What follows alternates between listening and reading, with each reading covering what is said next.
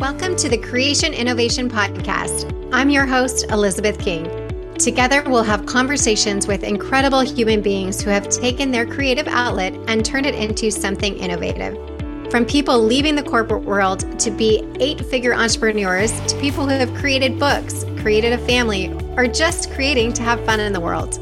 We are all in a journey to create something amazing in our lives, and I hope that you find some inspiration of your own here. This is the Creation Innovation Podcast.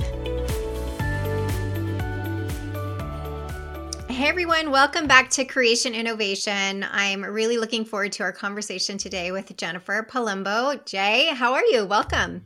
Good. It's so good to see you. I remember you very well from last year's ASRM.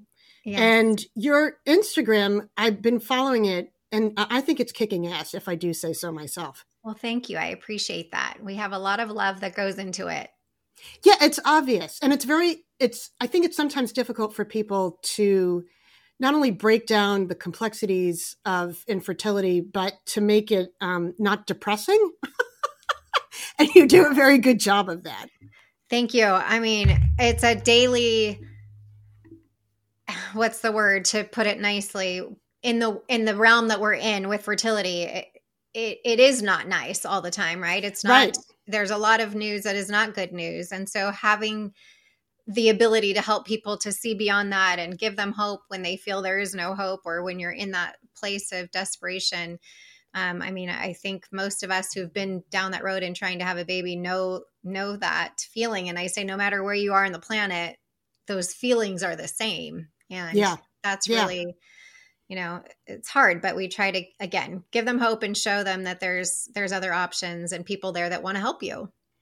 And i think too the, when i before even i got married or or even tried to have children i thought of my life in different categories. You know you have your friends category work spirituality um, friends. And if maybe one area isn't doing well, like let's say your career isn't going well, but you are really great in the friends department, you're kind of like can keep going. And then once I went through infertility, I realized that it literally put a strain on every single category of my life. Spirituality, my friends, because some of them were getting pregnant and I wasn't, my job, because you know, I was so stressed about where I was going to get the money for treatment. It yeah. was incredible that here I had this like little idea of different categories and infertility literally put a strain on almost every single category.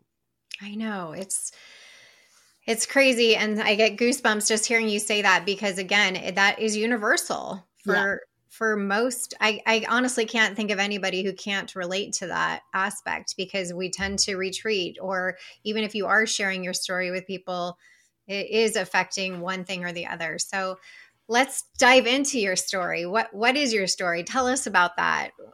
With I always say, as an Italian Catholic, my uh, life, yes, exactly. my life was a series of um, like babies, christenings, weddings, mm. funerals, and everyone in my family got married in their twenties. I think I'm the only one who hasn't, um, who waited and, uh-huh. and, God forbid I just waited to marry someone I could stand. right. so I didn't think I was that old when I got married. I was uh, 34. I was 33 when I met my husband. We got married at 34 and we started trying to conceive right away. And being Italian and Catholic, you know, I'd always been told you'd get, you know, sneezed on and pregnant, or if you were like in a mile radius of sperm, right. you would conceive. and so I had no idea there would be any issues um, at all. And so we started trying and nothing was happening and nothing was happening. And slowly, and it's incredible if you know me on a day to day basis, I'm a very, everyone says I have a very big personality and I'm very outgoing and, you know, make a lot of jokes and blah, blah, blah. Infertility completely changed all that because I could not believe what was happening, that I was having a problem. I was like in denial. And I don't know if it's the Catholic thing or just the human thing, I kept thinking that because I couldn't get pregnant, I did something wrong.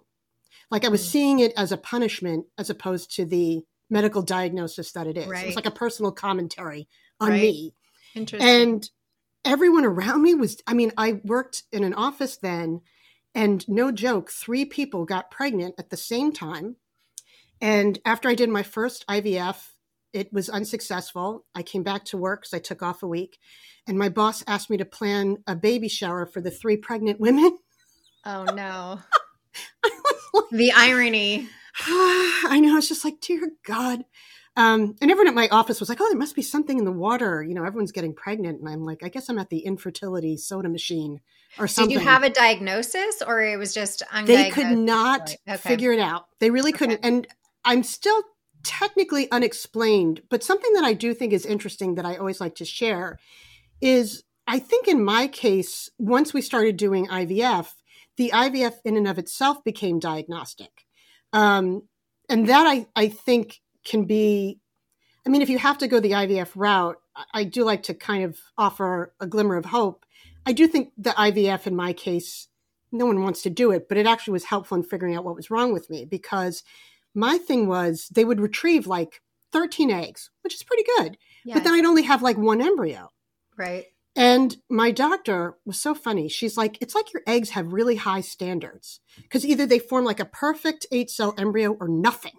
like there was no, you know, some people have like maybe a four cell embryo or a six cell. Right. It was either eight cell or nothing. Um, and so I was unexplained. High achiever. Yeah, exactly. Exactly. My eggs and my dating standards were similar. and so we're just trying to figure out like why we can't get more embryos from all these eggs and we tried different protocols. I saw three different doctors um, times going on. And the first IVF uh, was covered by insurance, and then that was it. It was a ten thousand dollar minimum, and uh, IVF on average across the United States is twelve thousand five hundred. That's without medication. So then the second IVF I got covered by a clinical trial. Oh, good. And then the third uh, was almost like crowdsourcing. Um, my parents contributed, my sister. Um, we took money out of savings, and it was that was the last one where we could afford it. Like there was not going to be any fourth. And right. again, I got the most eggs I ever got. Only had one embryo, and I mean, through nothing short of a miracle, that's the embryo that stuck, and is now my 11 year old son, Michael. Amazing. Um, so that was my infertility journey. And after I had Michael, I went back to the doctor and I'm like, "Do you think I should ever try to have another kid?" She's like, "No." and I actually people are like, I can't believe she was that blunt with you, but I I respected it. Yeah. She was like, if you did it, maybe do one more IVF and then stop because you're not a good responder. So I we decided not to. You know, it just we didn't want to go through it again. I just right. couldn't imagine doing the shots and all of that again. So we gave away all of our baby stuff and, you know, got comfortable in having just one child. And then literally a week before I turned 41, I was working at a company called Fertility Authority, and we were in a meeting and they were talking about a period tracking app. And it occurred to me I hadn't gotten my period. it's, I, I never would have thought about it if it wasn't for this meeting. Um, and so I, on my lunch hour, took a pregnancy test because I was so convinced I wasn't pregnant, and it turned out I conceived on my own. Amazing. Yeah. So it's a little weird because, because it took me like many years and thousands and thousands of dollars to have my first son. And through some, I don't know, twist of fate, I was able to have a second one. Right. And, you know, those stories happen more than we hear, quite yeah. honestly, right? We, we often get the, the IVF journey online and see somebody struggling through that. And then they kind of go away from social media and we don't see them. And then, right. We don't hear about, oh, and then they got pregnant years later or 11 months later or whatever. I see that actually probably 40% of my clients that happens to for whatever reason. Yeah. I mean, my acupuncturist has this theory. Um, she's like, I wonder if the body is like, oh, this is how you do it. Right. I don't know. But the thing was for me, I was still very much a heavy advocate. And to get pregnant on my own, I know this sounds odd. I felt weird like yeah. I felt like, oh, did I betray the infertility community? And can I still advocate now? Um, it was it was a it was a very uncomfortable time. I know exactly what you're saying because I went through all the things, but in the end, I did get pregnant naturally with my kids. Right. So right. I have all the things and the losses and the IVF and all the things, but the little humans that I have right now right. are from that. So I feel you 100%. I definitely, I went through like a month or two where I was like, I don't think I can advocate anymore. like I felt like a fraud. And there's this woman um, named Carolyn Savage. If you Google her, she actually was going through IVF. This is a very well known story. I think her book is called Inconceivable. She, they transferred the wrong embryo into her oh, uterus. Gosh. And she ended up kind of being an unwitting um, surrogate. And her and I met through the documentary Vegas Baby. And I was telling her kind of what was going on. And I said, I don't know if I can be an advocate. And she was the one to say to me, you know, people survive breast cancer. Right. And they still continue to advocate. And I was thinking about that. And I was thinking, kind of like what I was saying earlier, when I was in the thick of IVF, I was depressed. I didn't go out. I didn't, I avoided my friends because I just felt like a failure. Um, I never would have had the strength or energy to go to uh, the Capitol and advocate for access to care for fertility coverage. And that was the thing that really got me because I'm like, well, wait a minute. Someone is where I was then. And maybe I can advocate for them. So, right. like when I'd be in bed all weekend crying over getting my period, you know, that person can do that and I'll represent them you know now that i'm on the other side 100%. and then and then i was able to reconcile it but it took me yeah. it's funny somebody used that same example for me too with breast cancer survivors you know yeah um, and it is a good a, a good analogy for the both. So that led you to advocacy which has you know been a big part of your life since then. And how did was it just a natural progression for you to get into that? And i think for all of us who are already are already in the industry, quote unquote, we are our hearts are led to be there and to support that and and figure out what states need it most, whether it's our own or somebody else's, and um, to fight the fight, so to speak, so that we can have that access to care. But what really lit your fire for that specifically? I think the more I learned, the more I got angry because initially, and I don't think this is 100% the case now. Um, I don't think it's permanent yet. But for example, I think it was like 2015, I found out that our veterans didn't have access to fertility treatment. Right. And some of them, many of them, have been um, injured in the line of duty and it's impacted their reproductive organs. Um, Senator Tammy Duckworth is a good example of this, and she she's talked about this. And I remember her saying in a speech that I heard her make, you know, right now there's a veteran laying in bed who's wondering, how am I going to be able to have children?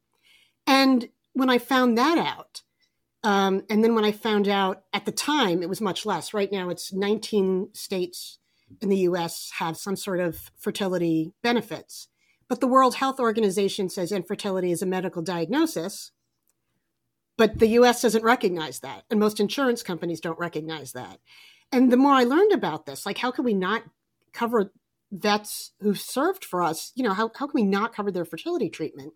So I wrote an article about it for the Huffington Post and started getting involved with local advocacy efforts and, of course, with Resolve. But to me, the more I learned, the, the more unfair it seemed. And I couldn't believe some of the things still, well, a lot of the things still don't make any sense. You know, right. if you're have a certain medical diagnosis, you have blocked um, fallopian tubes. Most insurance companies will make you do IUI three three times before they let you go to IVF. That's stupid. Yeah. That's just dumb. It's a waste of time. Right. Right. And um, that really is what lit my fire and made me angry. And mm-hmm the more I think I learned about the technical side, like, because I think I was so in my own patient journey. Sure. But then when I started learning about general insurance practices and mandated coverage, and, um, you know, that, that there could be an adoption tax credit, which actually really helps more children um, become adopted and helps the parents afford to adopt children. Um, the more you learn that there are avenues that people can build their families, but they're not being supported I just I couldn't help but try to get involved and make a difference. It's really frustrating because it can take a very long time, um, but it's still it's still worth it. A hundred percent. And I I recently spoke to the foundation Chick um, Chick, Chick mission. mission. Yeah. Yes. Similar to what you're saying about the veterans, right? These women that are going through oh right cancer, cancer or patients. other things that are you know going they have to they have to go through treatment and therefore want to preserve their fertility prior to that treatment but the insurance companies in the states are saying no we're not going to cover that i mean to me that's how how that was that another one i had like, no idea kidding me you know yeah. so um that I completely feel you when you get fired up about these things because we should get fired up about it. It's I think it's a matter of educating the people that are making the decisions to let them know, hey, this this is the process. This is why it is so important for this to be preserved and or to help provide the care for them in the care situation for the veterans in those situations so that they have the opportunity, especially like you said, if they're injured on our behalf, right? Right. Protecting yeah. us. I was floored. There. Yeah, because yeah. I don't think TRICARE. I don't think TRICARE has fertility coverage. But the same thing. I was um, talking to the Alliance for Fertility Preservation. I just assumed if you had cancer, you you would be covered to preserve your fertility. And I had met with this really wonderful nurse at Sloan Kettering, and she told me that she had a patient who is a man who was holding off on his cancer treatment mm. because he was trying to get his wife pregnant mm-hmm. before he underwent care. I'm like, this is right. nuts. This and is I just think it's ignorance that you would assume exactly. that this exactly. would be covered. Yeah. Yeah. That's why I feel like the more we can bring awareness and educate people in any form, the better off we are you know so if anybody out there is listening to this continue to have these conversations in the starbucks line about your fertility or infertility or who you know that's going through it because it needs to reach the larger masses to to have that availability for people to get the support that they need on all levels. Oh god yeah. And you know and that's it's such a good point because when i was in uh, washington d.c and i'm talking to senators and representatives, there was one guy I met. he, I won't say which, I won't say who, but he was he was um, a Republican representative in my uh, area, and I was talking to him about infertility, and I said something about um, how one third of infertility is made up by you know women's issues, the other third is men, and the other third is unexplained. And he went, "Wait a minute, wait." He said, "Men can have infertility issues." I was like, yeah. I was floored, floored. And he's, I mean, a bright, intelligent man. He doesn't have, you know, a job where you don't use your brain. like, right. It's sort and of. And therein lies the problem. Yeah.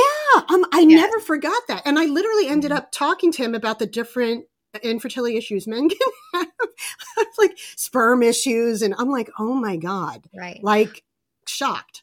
Well, sadly, even with the doctors, I feel like the majority of the time their go-to answer is, "Oh, your your eggs are too old." Yeah. What about my husband? You don't want to right. talk about him or what's happening yeah. there? You know what I mean? So, oh yeah, that that infuriates me too because don't just give me the blanket answer of egg health, right? right? You don't know me. You don't know anything about me other than my age. So, I even in that regard of just not bringing the sperm into that first initial conversation to say, oh, right. perhaps it's the sperm that is trying to make this embryo that could be, right? And we're still so far from that. Yes, they're they're bringing the men in for the initial consults to do those analysis earlier than they used to, but yeah. It still blows my mind, you know. Oh yeah, I've heard so many stories, especially when I worked at Fertility Authority because we um would take patient calls from literally all across the United States, and you started to see themes. And there were so many, I mean, I, I can't even count how many times where the man was never tested, like right. ever. And I mean, how do you put together a puzzle if you're missing a, an important piece? It's just, mm-hmm. it's shocking. And you make a good point too, because even patients, I don't think always know I think their rights or what they can advocate for in terms of themselves. There was a woman on Twitter that I always remember, and she reached out to me and she said, You know, I've had um, three pregnancy losses and I'm seeing my doctor tomorrow, and what should I ask them? So I said, Oh, you know, I would ask about whether or not they recommend um, PGTA, um, if they think there's a uterine abnormality. I said, but you know, your RE will totally know what to look for. And she wrote back, What's an RE? Oh. And I was like, Wait a minute, who are you seeing tomorrow? and she said, My primary care physician. Oh, dear. And I was like, Oh, no, no, no, no. but I mean, if you think about it, why would they know? You know, right. if you're getting pregnant and you're not having trouble conceiving, why would you necessarily think of going to a reproductive endocrinologist if you're having pregnancy losses? Well, I think even the OBs, unfortunately, tend to keep their patients with them oh, longer oh, yeah. than they should. You oh, know, yeah. and which I don't know why they do that. do they make either. more money that way? I, I mean, not know. to be blunt. and no offense to them, because I obviously they have a time and a place for when they need to be and uh, play an important role. But in that preconception fertility space, especially if they've had losses and whatnot, that's not their wheelhouse. That's not their zone of genius. So right. I think people think in their mind if I go to see a fertility doctor and get the lay of the land, that means I have to do IVF.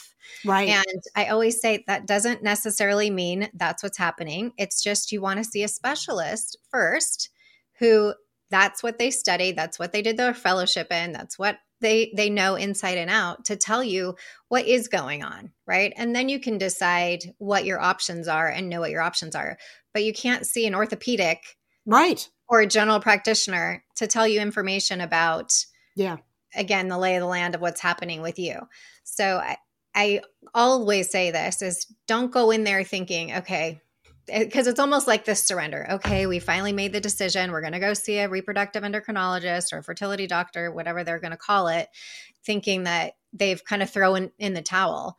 And I say, no, go see them first. Figure yeah. out what's happening, and then you can know your path of which way to go and whatnot. So, yeah, and I think that's a good point in the sense of I think sometimes patients don't realize they can take an active role in their fertility journey like right. they think they can't for some reason um, but you know uh, from what i understand and i'm not a doctor nor if i played one on tv so i apologize if i get this wrong but i think REs do two more years over the obgyn studies to know about fertility specifically i think it's like two more years yeah and i just feel like um, when it comes to fertility in general in terms of education and and the basics, no one ever talks about REs as it right. you know may be helpful with PCOS or endometriosis or mm-hmm. pregnancy losses. They're they're sort of not always forefront, um, and they really can be. I mean, they can save years of time. I've I've heard so many patients. This makes me stabby, um, where they're like 38 and they're doing Clomid cycles with their OBGYN. Oh my God I, I get like hostile because I mean, how that's just irresponsible. Right. For right. so many reasons. And, so you know, many reasons. Yeah. It, it's just, mm-hmm. so I think, but I think it's hard to blame the patient because this information isn't readily out there. So I support they don't your know Starbucks line theory. yes. They don't know any better. Exactly. They're like, okay, great. And then they get pregnant with twins and they're like, okay, great. Yeah. I don't know what happened. You know, I'm like, well, yeah. this is what happened. Yeah. So it's definitely, I think, an education and awareness comes down to getting more of, and it's awesome because there are a lot of REs that are on social media now that are, yeah, you know, bringing awareness to what it is that they do specifically, which is very cool. So thank goodness for them to stepping out of their practice to to get online to relate to so many people that need to hear the messages and the information that they're giving. What I wish on that note is more celebrities were transparent or i don't know just i know it's it i don't know if it's beneficial to, to them at, at, all to help out in any way but i think of like gabrielle union um, and even carrie underwood they both shared that they had multiple pregnancy losses i think gabrielle union had like what is it like eight or nine Right. And I always wish, although she's been incredible, and I, I, don't mean to take away, but I always wish she would have just thrown in, that's not normal. If you, if you have more than two or three, something's right. going on. Like right. what doctor let her have nine? hundred percent. A hundred percent. This yeah. is not 50 years ago where we need to suffer through that. No That's right. way. Right. Um, I agree. I was reading, was it um is it Tiffany Haddish or something? She also had eight or nine losses. I mean, that's just yeah. crazy. And then, so according to ACOG, is if if you have more than three pregnancy losses, and then according to ASRM, it's two pregnancy losses, mm-hmm. you should see a specialist because you may have something called um, RPL, which is uh, re- recurrent pregnancy loss. Mm-hmm. And there are options. Like you said, it may not even entail IVF. It right. may just be um, some Taking sort of baby aspirin. right, exactly. I mean, there's yeah. autoimmune issues. There's a lot of right. other things, and until you kind of take that first step, then you can exactly like you said. You know what your options are, and you are in control. You can decide which one you want to pursue. Right. I have a client who she's in Canada and recently just realized hers was RhoGAM.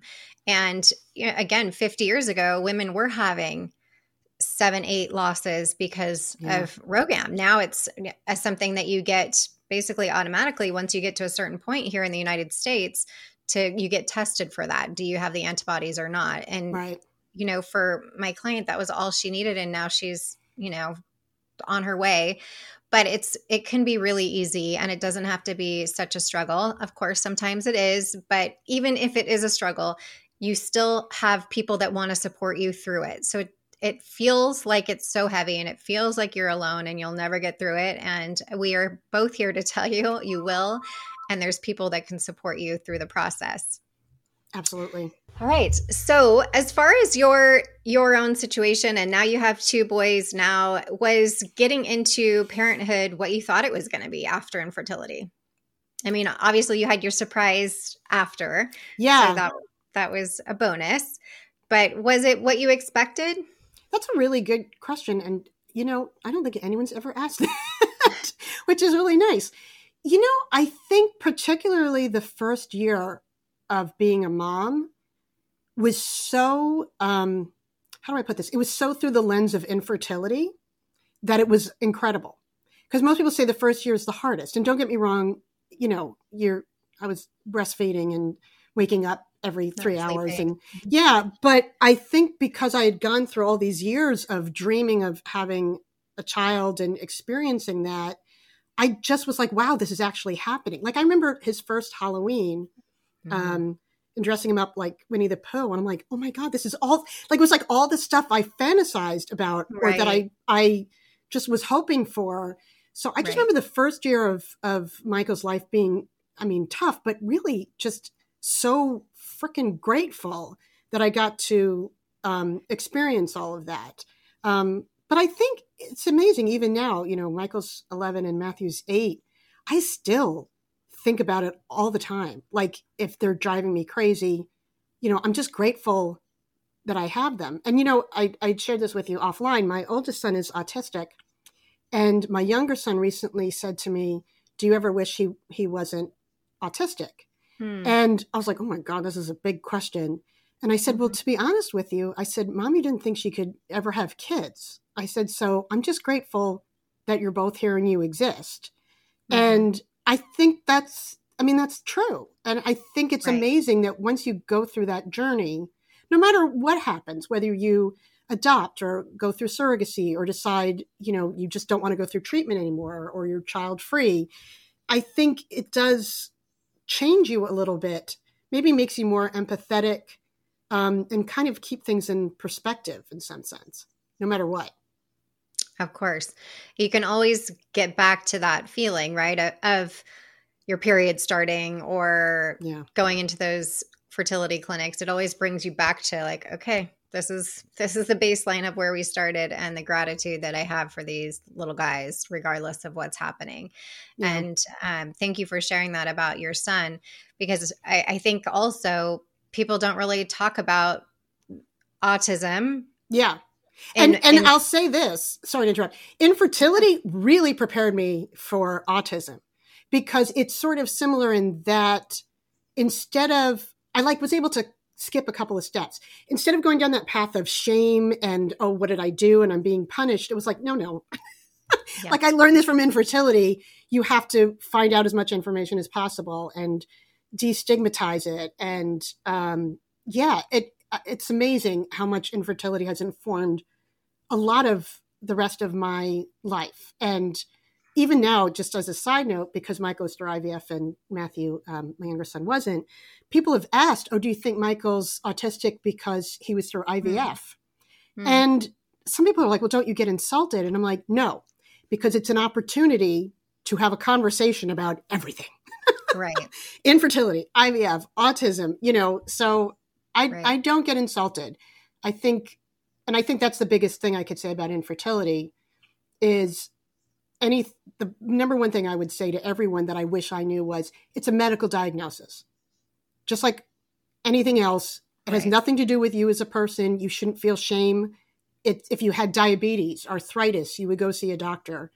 Right. And um, it's it's really been kind of the same experience with autism. He's just different, you know, but and, not less. And what a beautiful way to change the narrative of that as an opportunity to educate somebody else about it, right? right. Because I so often people are offended about being asked about whatever it is, whether it's a divorce or um, yeah. IVF or your child's child's behavior at school, whatever that is. But it's also an opportunity to educate them about your child. What are the amazing things about your child? What should you look out for if you have a child? Right. And all the other things, because again, some of us will always know someone who is affected by this even if it's as simple as how do i how do i interact with a family that is dealing with right. a special needs child right. right that's important to know as same as how do i interact with a friend that's going through struggles with fertility it, it's really important again going back i feel like the theme of this conversation is education and awareness and how yeah. we can educate people on all aspects of whatever it is that you're going through because it, it helps in a lot of ways to make the world a better place for more compassion and more empathy in whatever someone else may be going through. And and and exactly that. Like I am no celebrity. I am not mm-hmm. well known, but because just even on social media or at holiday parties or at work, because people know I'm open about infertility and, and what have you, the people I don't even know have like sent me messages like that person through Twitter to be like, hey, can I ask you a question? So I think, however, you're comfortable advocating, I guess what I'm saying is when you share your story, you may not realize you really are making a difference, whether you're talking to, you know, someone at Capitol Hill or just someone at a party. I now like my mother's like, oh, so and so's daughter's going to call you because she's right. about to start IVF. Like you really can make a difference even in a small circle. And so I know people because I was I was that person are very private about their journey. I was totally there. I didn't want to tell anyone. I was embarrassed. I was terrified. But again, the more I learned, the more I realized sharing my story was the most powerful tool I can do. It was empowering and gave me my power back, but it also really helped other people not feel the way that I did. Agree. Yeah. Same story. And I think everybody processes it differently. Some people process their situation as they're going through it and they're sharing right. as it's happening. And that's okay too. For Jennifer and I, it was let me get through this and figure out what's happening. And then I can go back and say, okay, this right. was my story and how can I help other people? So, however it's happening for you is okay just you know get to a point if you can to know that you will help someone else with your story there is somebody that needs to hear your voice in whatever way that that looks like because we as a collective of human beings we need each other amen sister so what are some advice that you give for somebody who's looking to advocate for fertility and or looking for resources around fertility and benefits and all of those things um What's great is Resolve actually has a kit you can download if you want to advocate at your place of business. And I think that's probably the first question people need to ask themselves is how open do they want to be about advocating? Because sometimes it's just a matter of you can write your um, local lawmaker and be like, hey, we don't have fertility coverage in our area. This is something that impacts, you know, one in seven. And it would be something I think your constituents would really appreciate you looking into. So if you want to be more private, you can advocate just one on one to, um, you know, your local lawmakers. Um, if you maybe don't want to do that, but you feel comfortable going to your HR department, there's a bunch of resources online with Resolve in particular. They literally have a kit that you can download and present to your employer about why fertility benefits can be incredibly beneficial. And it really, there, has been tons of research on it. It's downloadable right now, a study that EMD Serono and Resolve did about how um, employees are more likely to stay with the company if they had fertility benefits, that it decreases right. the amount of absences they have, that it's a good uh, retaining tool for new employees. There's there's hard evidence that it's beneficial to a company. So you could advocate to your own HR department, advocate to a lawmaker, um, and then of course there are local advocacy efforts. I live in New York, and so I was involved in advocating for something called FAFTA, which was the Fair Access to Fertility Act um, or Treatment Act, excuse me. And that took several years to pass, but it did, uh, I think in 2019. Uh-huh. And then the next one we did was CPSA, which is the Child Protective Services Act. And it was to make surrogacy, paid surrogacy legal in New York. That took forever. but that passed. So you also may want to look at any legislation around family building in your state, but Resolve really I mean, there's ASRM, the American Society of Reproductive Medicine, there's Chick Mission, there's the Alliance for Fertility Preservation, CADE Foundation. But in terms of like hardcore advocacy, I would definitely recommend Resolve, the National Infertility Association, because they even know what's going on in all the local levels. Right. And they do such a great job of keeping everybody up to date with right. what's happening, what's new, what what needs to happen, what they are looking for with help with from the community, etc. So I, I agree. It's a, an awesome place to start. Yeah. Well, and thank the, you the so only, much for being here. Oh, I really appreciate it. I was just going to say the only thing I would add is I also just want to make sure people know that sometimes it's not if you'll be a parent, it's how. Yes. I always feel that's important to remember because, uh, like, you have options. You have tons of options. And granted, I know they're not cheap. but for me, that was a major comfort. I'm like, okay, well, it's maybe how just how am I going to be adoption, surrogacy, you know, exactly. IUI. So yeah, I just it may not look like what you thought it was going to look like, but it can happen, and it's just a matter of figuring out how it can happen. And right. there are so many resources. There's grants. There's you know yeah. loan programs now specifically for. Um, all sort like whether you're adopting or going through IVF or whatnot. It just takes a little bit of digging to see what's out there. Some clinics give cash discounts. It, you know, it you just need to ha- open those conversations and do a little digging. Reach out to coaches, doctors, whoever, Jennifer, to to see. Do you have any suggestions of where I should go, go to start? Um, you know, out there. One thing I will say um, that I do recommend to people a lot, there are a lot of grants and definitely look up grant information. But what really did help me for my second IVF is there's a website called clinicaltrials.gov. And if you mm-hmm. put in mm. your zip code, they have clinical trials in your area. You can even ask your clinic. But that's what I did for my second IVF. And there was an IVF clinical trial that I qualified for that was totally free. So that's amazing. Yeah, I don't know if a lot of people know about that. So I definitely would recommend that as a starting point. Thanks for adding that. Well, again, thanks for being here. And I can't wait for our paths to cross again soon. Yeah, me too. It was really fun. Thank you so much for listening to this episode of the Creation Innovation Podcast. Make sure to follow us on Spotify for free episodes and subscribe to the Creation Innovation Podcast on Apple, Spotify, or wherever you choose to get your podcast.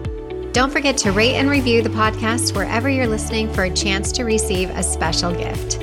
Yes, we actually do send out gifts. It's my favorite thing to do. So visit us at elizabethking.com backslash creation innovation for more information on how to enter. Every review counts, and we are so grateful. You can follow me at the official Elizabeth King on Instagram or TikTok. Until next time.